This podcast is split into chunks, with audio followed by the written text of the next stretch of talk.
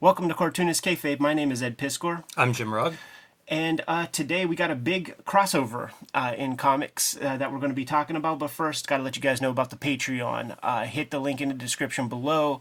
Join our Patreon, and uh, that affords you the videos before anybody else. If you're a King Kayfaber level Patreon supporter, you're watching us uh, stream this live, and you're getting all the videos before anybody else. But we are makers of comics. Before you is a bibliography of our current works. Uh, two Red Room trade paperbacks are out there. Four Hip Hop Family Tree volumes are out there, but uh, we're going to be selling a, an omnibus at the end of this year, uh, collecting all the Hip Hop Family Tree volumes and uh, 140 pages of additional material. As of this recording, it's $50 on Amazon. It's going to be $75 at the end of the day, so get the big discount uh, sooner than later. Uh, three volumes X Men Grand Design and uh, WYSIWYG is out there. Jimmy has Street Angel Deadliest Girl Alive on the stands.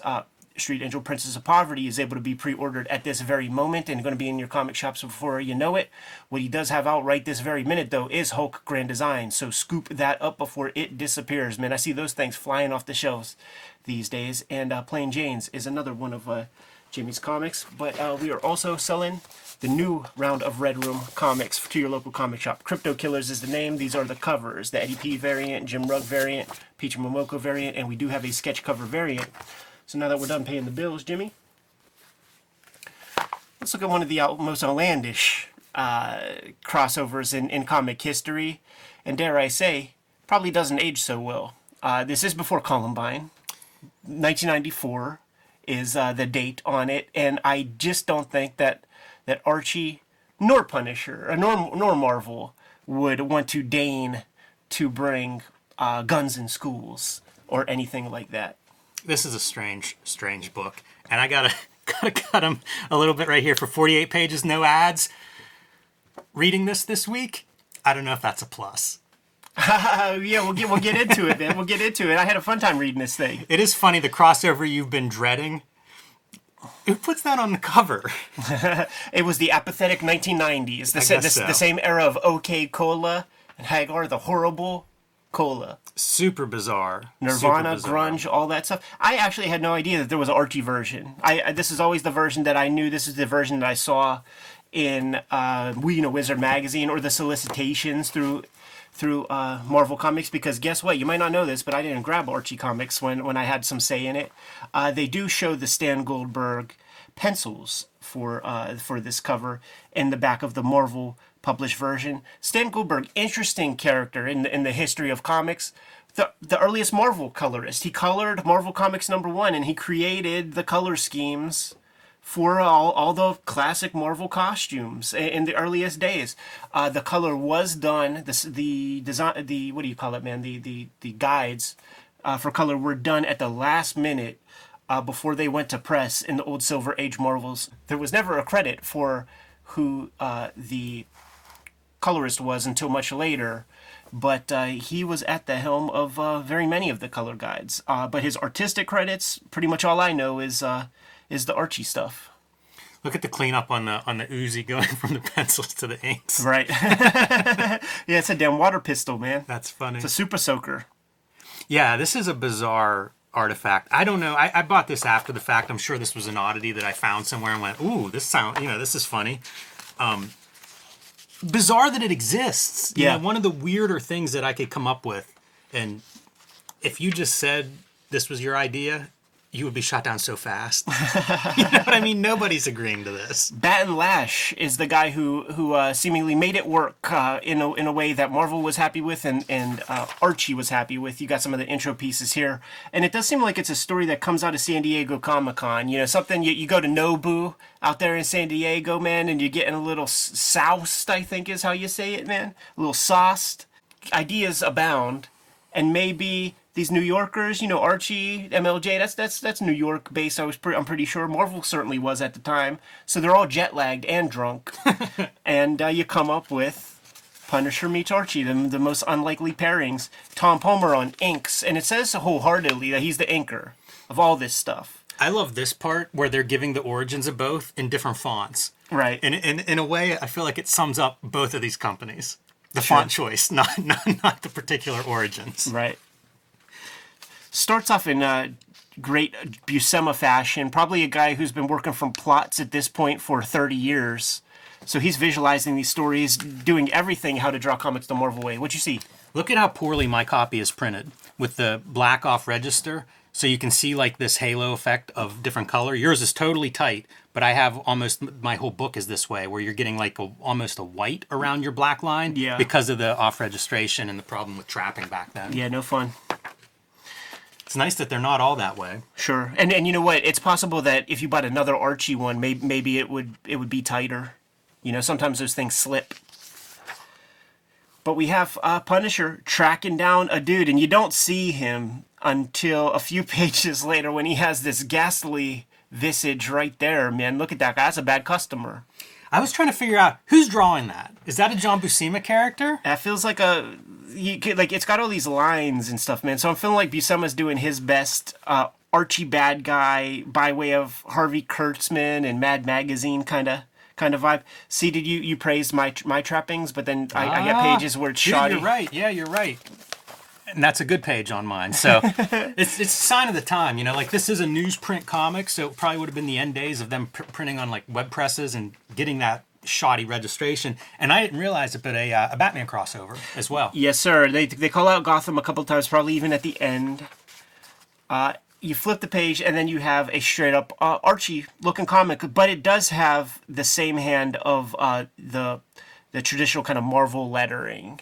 Uh, if you take a look at the cover, like almost all panels would have these big airy letters because these are comics definitely for little kids, uh, and they didn't keep that part with uh, the Archie part of the comic. Uh, so when you're going through this and you flip, you get a couple Marvel pages, you get a couple Archie pages, and then they start to do the Jam comic after a little while, and that's and that's when things are are, are really fun. Uh, a lot of inside jokes in this uh, in this book, thanks They're to Batton Lash and crew. Really hard. That first panel is just loaded to the point of I was rereading that, being like, okay, hold on, what? Right. Which one? This this panel? no, this one because they're they're making jokes. It's a comedy club, but I thought it was a comic book store at first. Totally. Yeah, and, and, and Pep Comics is the first appearance of, of Archie in the old MLJ days. And that bad guy, his name is Mel J, like MLJ, uh, aka Montana Bob, Bob Montana, creator of uh, Archie. And uh, Freckles, that's just there for fun. But this lets you know, man, uh, uh, Punisher is on the track of this of this uh, MLJ Montana Bob character and tracks him down to Riverdale. I always see a little bit of Marc Silvestri, Dan Green in these John Buscema pages. Sure. And uh, man, I'm sad that's not that that hasn't continued to be a part of Marc Silvestri's style. Yeah. Yeah, totally. Like he, he dumbed down for, for the audience and doubled his dollars, man, when he went the Jim Lee uh, Scott Williams route. So now we introduce this uh, Bizarro World Archie guy into the world of Archie with all the same deals, uh, all the same problems and issues of uh, your standard Archie comic. Ver- Veronica wants to get back at Archie, is going to go with this uh, lookalike dude. Some of the most interesting part of this book for me is seeing Tom Palmer's inks on this kind of Stan Goldberg Archie style. Sure. Yeah, And it'll be bits like this where, where it's like you could almost see Tomb of Dracula guy. in Yeah, there. it's it's very bizarre, and it makes sense that you'd have the same inker to try to tie two different pencilers and styles together. Yeah. but it does uh, it does bend the Archie style a little bit in It a way that I find interesting. Yeah, it does. And and you know, this is him doing his Archie version of a background, but then pun- this is Riverdale. So this is the John Buscema version of a realistic Riverdale, which I think is very very awesome because I mean it's a throwback town. Man, look at the wildness of the perspective on those benches. Dude, you have to put the you have to put microchip has to sit on the inside. There's no here. grid. There's no grid being applied to that that perspective. Yeah, I think he's batting this one out pretty quick. And it's these kind of bits that I dig, and I, I do wonder, you know, does Stan Goldberg have to like go go kick it at uh, John Buscema's studio to draw in his guys, kind of kind of quick or something? Because it's it's definitely, I think it's probably Buscema doing a lot of the heavy lifting, I like to imagine them drawing inspiration from the Megaton Man Savage Dragon crossover. right? Probably, So- probably on both of their tables. Stuff like that probably even just made this possible, to be honest. It is funny whenever it's not the Punisher, like just having like these grunts grabbing Archie. It, like it could be a super weird Archie comic, Totally. where he gets messed up with gangsters. Yeah, and and it has that uncanny thing, you know. It's it's that there's formal play here, even with such a goofball thing, by just having these kind of panels. You know, it's not so far off from like in Pictopia or one of those deconstructions of, of the comic book medium. Because Batton Lash, he, he's an outsider of both. Like he's not. He's never was a mainstream dude. He was doing Wolff and Byrd, Counselors of the Macabre. I don't, and I don't know any of his other credits. I don't know if he even has any other credits. Uh, so he never did Archie comics and, and he never did Marvel comics. So he's the writer of both, and he kind of could could kind of see both from the outside and kind of you know make fun of them suitably with like weird Punisher word journal captions and stuff like that. They got the whole gang in here, dude. Look, it's Josie and the Pussycats. Yeah, that one looks like a struggle. For I don't know if it's Tom Palmer or Stan Goldberg, but boy, some of these pages do look like they were done quickly. Yeah, and I think all Archie pages are like that, man. I had two teachers at the Kubert School who were Archie guys, and uh, the one did like definitely did not want to be an Archie dude, so they even like made mini they made series for him where he could draw like kind of superhero-ish looking guys and stuff like that. But uh, if you want if you want a raise at Archie, they'll give you more pages to draw. Like that's that kind of joint. And Stan Goldberg's name was on the, on a lot. Yeah, I used to collect those uh, Josie and the Pussycat, like the DeCarlo ones, the early ones. Sure. Sure. And I, I would scoop Archie comics up when I was a kid. They they were uh, at the hardware store. They were much cheaper. Like you could get them for like a quarter. And I was agnostic in my tastes. It's another insane page. Oh, that might be the thumbnail. it should be just just it's a perfect page. Yeah. it, it really is. It, it exemplifies that contrast in styles. Yeah. And and that's that's what you want when you have something like this, man. You you want to see you want to see Punisher and Archie in the same panel as much as possible. So something like this. Yeah, You know, it- that's almost like a panel of, a- of a Fantagraphics comic or something. I like to imagine too, like the the Punisher's disposition, like he's so frown, you know, he, he- he's uh, Judge Dredd without a helmet and all these. Yeah. and I like to imagine that's John Buscema, like looking at this. like what am i in for That's what am i doing i do think they dropped the ball Are they the end. hotboxing in the car? Like, what is going on in in these panels where they're just all surrounded by smoke, sitting in this little tiny car in the middle of a suburb? right but there's such moments of brilliance man with uh with buscema his drapery and stuff i was staring at these figures a lot and, and certainly tom palmer adds to the mixture but all those folds feel like where they should be He's phenomenal with these kinds of figures. Like anything you want to do with a figure, Buscema is just on the money. He was almost the worst guy to do how to draw comics the Marvel way because it just didn't look real. Like it was impossible. Right. I could have drawn my entire life and never approached that kind of figure work. Yeah, totally. The uh the bad Archie, this uh Mel J guy, he's really trying to fuck Veronica. Like he's trying to get her out of there, trying to sequester her, get her into a spot where he could lay lay the game down. Pretty aggressive. Yeah. Man, and he looks like the devil. I can't believe any high school girl is falling for this dude. And you know, he's like uh he's like the ringer on the the um, Little League World Series team, you know, Yeah. because he's about 35 years old. But he's sneaking in there. I actually remember as a kid, like when when I when the big news before nine, like you know, on September 10th of uh, 2001 was uh, there was like a ringer who that they found out was like 22 years old or something playing on a Little League World Series team. I love all this kind of coloring where you have like very busy panels, but like all the background figures are just light blue, or the foreground figures are just green or purple. It's pretty. Uh, it's it's a very effective way to keep your focus on the characters you want, but Sure. still have a lot going on. Totally. I struggle with that in coloring. Yeah, I mean you can't go wrong with these old with these old methods, man. That sock panel, like that is perfect. How to draw comics the Marvel way, like show the end of the action and all of its dynamism. Yeah, even the dude getting hit has that effect. Totally, that dude got fucking walloped, and then you got your gun gunfight at the school. In the middle of a crowded, kid-filled room. And you know, this is a crossover, right? So I I think the cool thing with uh, the Punisher meets Archie is there's never a thought in mind that Archie's ever going to get one over because that's like where the crossovers fall apart. They're always going Right. to meet in the middle and uh, everything's going to be good at the end of the day. But where they do keep strict with making sure that neither property is diminished is that whenever they get one over on the bad guy, you find out that he has a wig and they, they knock his wig off so that they could do the dastardly deed of, you know, sending him away in like a hot air balloon or whatever that is. But what I feel like should have happened, I feel like these are all calling attention to stuff. I don't know what this character is. Yeah, beats me. Because like Sonic was an Archie comic, uh, the Shield is is Yep. old school MLJ character. So this is something, but I just don't know what it is. Bat Batton Lash is like one of the early uh, San Diego Comic Con dudes, you know. So I think he's deep in comics, and I'm sure all the old heads know what that character is. They also run a gag through here where everybody's keeping a war journal. Exactly. Yeah, yeah. There's a there's an Archie. it's kind of funny. I think But- Betty gets one. But like when when Archie ha- has his, it's entry one. Some of those little details are pretty well played. Boy, look at this for your early computer coloring and, and getting that expanded palette, but maybe using some colors that you should. Just awful. Just terrible. There's that dog character again. Blues Clues.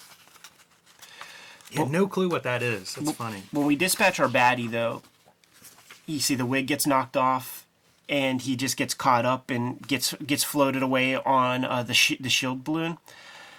I really think like, okay, if we if we get the if we get the wig off of him and and we make clear that that's not Archie, you gotta turn that motherfucker to Swiss cheese. You gotta shoot a million bullets in them because the the the image of it of an Archie getting shot with like a million fucking holes.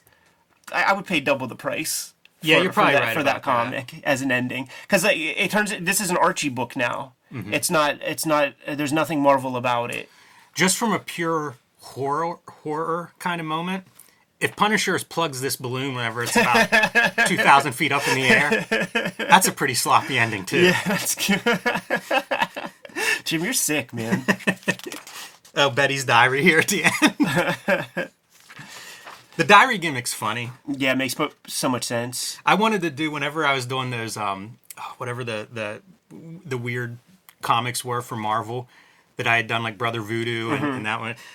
I wanted. I had a Punisher script that I'd written, and it's him like war journaling in the van, like stalking some crack house whenever an old lady gets mugged. but it's him kind of like that diary gimmick to me was the funniest thing. Although that said, I think everybody should keep one of those things, like a journal. Yeah. Like anybody that does anything, keep those journals because like it's hard to find records of any of this stuff, especially as the years go by. Yeah, I was reading a bunch of uh, like Punisher Volume One, Mike Baron, Klaus Janson, and a little bit beyond, and it's it's incredible the amount of room they have to play with with what was going on in 80s America, and it's it's hitting all the bases. It's hitting like Jonestown like cults.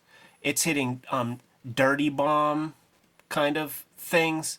Uh, certainly drug stuff, corrupt politician. Like it's it's it hits all the the perfect marks.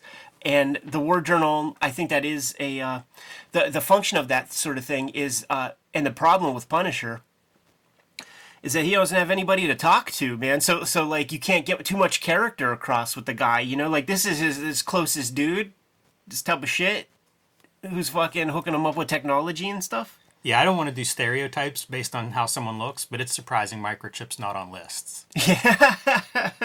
So the last couple panels, uh, next up, Gotham City, uh, implying the sup- the, uh, the the the Punisher, I mean Punisher Batman happens at the same time, pretty much. Uh, so I think that's a little call out to that. And then the last one is uh, Wolverine meets Jughead. Yeah, unfortunately, we never got that one. Um, you know what? I do want to just reflect for one minute or two on this opening Sure. statement because they they right in the very beginning say this idea started as a joke, but it was an idea that would capture the attention of comic book collectors and uh, publishers had to like the big sales part of that. Yeah. Like right in the beginning, they call that out. Page one, page Yeah. one, paragraph one. That's what they talk about. And you know, this is this is like that classic like uh, swindler con man kind of thing. Like they're telling you right up front what this is. This is just a cash grab. And then they connect over here with Marvel being like, this is our first uh, intercompany crossover in many years. And then if you follow the couple of years after this, boy, it's on. They're crossing over with Image. They're crossing over with Marvel. It is like, or I mean, with DC. You know, like once they open the doors to like, how do we do this? And with sales in mind, it is just on. Let's cross Yeah. over as much as we can. Let's try to cash in on this. But the amazing thing to me is they say it before they even get us into the comic. They say exactly what their sales, what this is. Yeah, I mean, 1994. I'm I'm 12 years old, and that was not lost on me. Like, there's no other reason to do something like that other than to uh, create spectacle and to get people to co- to come see it. And uh, for as fanboy as these fucking fanboys can be, 90% of them must know it. You know that that, that that's what this is. Yeah, I, I would think so. I would certainly think so. And um, you know what? Now that I think we've gone through this, I think the way this came onto my radar is one of those like uh, you know the strangest comics, like th- that yeah, kind of book. I think we've looked at that before. Yeah, the might have just looked at Leather Nun or something? excerpts. Yeah, I don't. I, I don't know if we looked at the whole thing or just excerpts, but um, I went through that book when I got it and was just like tracking stuff down, and I think that's probably how I ended up with a copy of this. It is a strange one. Probably the only Marvel comic in that list. I'll also say this: we've looked at a few of these intercompany crossovers. I'd say this is as well done as, as any that I can think of. I mean, I think this is better for those reasons that going into it, you'd never think that there's going to be a schmoz with the two that's going to end in a tie like every other one because you cannot, it doesn't make any sense to participate in a union and have your character be the bitch. It doesn't make, it, there's no reason to do that. Uh, and if you go into it with that fanboy thing in mind and you think that you're going to see, so, like, you know, like this a score is going to be settled, and and you know some old, uh, you know, schoolyard argument is going to finally be. going to get the answer. Who's tougher, Wolverine or Batman? Yeah, like if you aren't disappointed every time, probably the sec. This like thinking about the uh, like what would the good ones be? Maybe maybe the second best one is like the the X Men Teen Titans or something where it's just acknowledged like we have to get together and, and take care of this like terrible foe with no real schmoz or whatever. Just try to make a good story with these two characters. There's no weird time loop to get you in one universe to the next. It's like the X Men know that the Teen Titans exist and vice versa. Let's get together to go do a thing. Yeah, dicey. Like, like uh, you do the job for the paycheck. You know, Marvel DC hits us up and said, "Hey, man, you want to cre- have an imp- a cartoonist kayfabe imprint where all you do is crossovers? You do it, but then you got to really try to figure out how to make it work because uh, nobody has figured that out yet."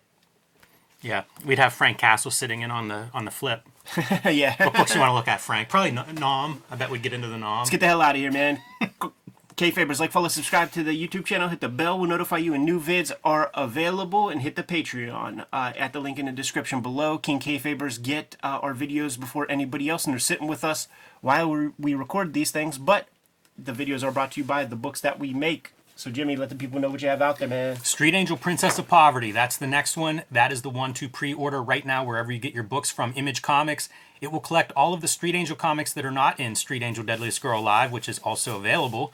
Uh, I also have the Plain Janes and Hulk Grand Design, so pick those up and uh, join me on patreon.com slash Jim Rugg, where you can see lots more of my comics, download out of print zines and minis, and you can see the comics that I am working on now. 2023 is the year of cartoonist kayfabe. Uh, there are two volumes of Red Room out uh, on the stands right now. We are soliciting to your local comic shop the latest round of Red Room comics called Crypto Killers. Going to start coming out in May, but your store needs to order it sooner than later. Uh, these are the various covers. There's the Eddie P variant, Jim Rugg, my co-host here on Cartoonist Kayfabe with his Rob Liefeld inspired variant, Peach Momoko, and we will have a sketch cover variant with that. Uh, at the end of uh, 2023, in time for Christmas, uh, there will be the Hip Hop Family Tree omnibus collecting the four volumes of Hip Hop Family Tree that are out there right now 504 pages plus 140 pages that are not in those original four volumes. As of this recording right now, the book is 50 bucks on, on Amazon. It's going to be $75 when it hits the stores, man. So if you have it in your mind to get it, scoop that thing up sooner than later. Uh, three volumes X Men Grand Design are out in the wild and uh, WYSIWYG. Jimmy, what else do we have out there? Subscribe to the Cartoonist Kayfabe newsletter at the links below this video. You can also find Cartoonist Kayfabe t-shirts, merchandise, hats, fanny packs, and lots more at our spread shop. That link is also under this video. All great ways to support the channel. Give them those marching orders. We'll be on our way. Read more comics.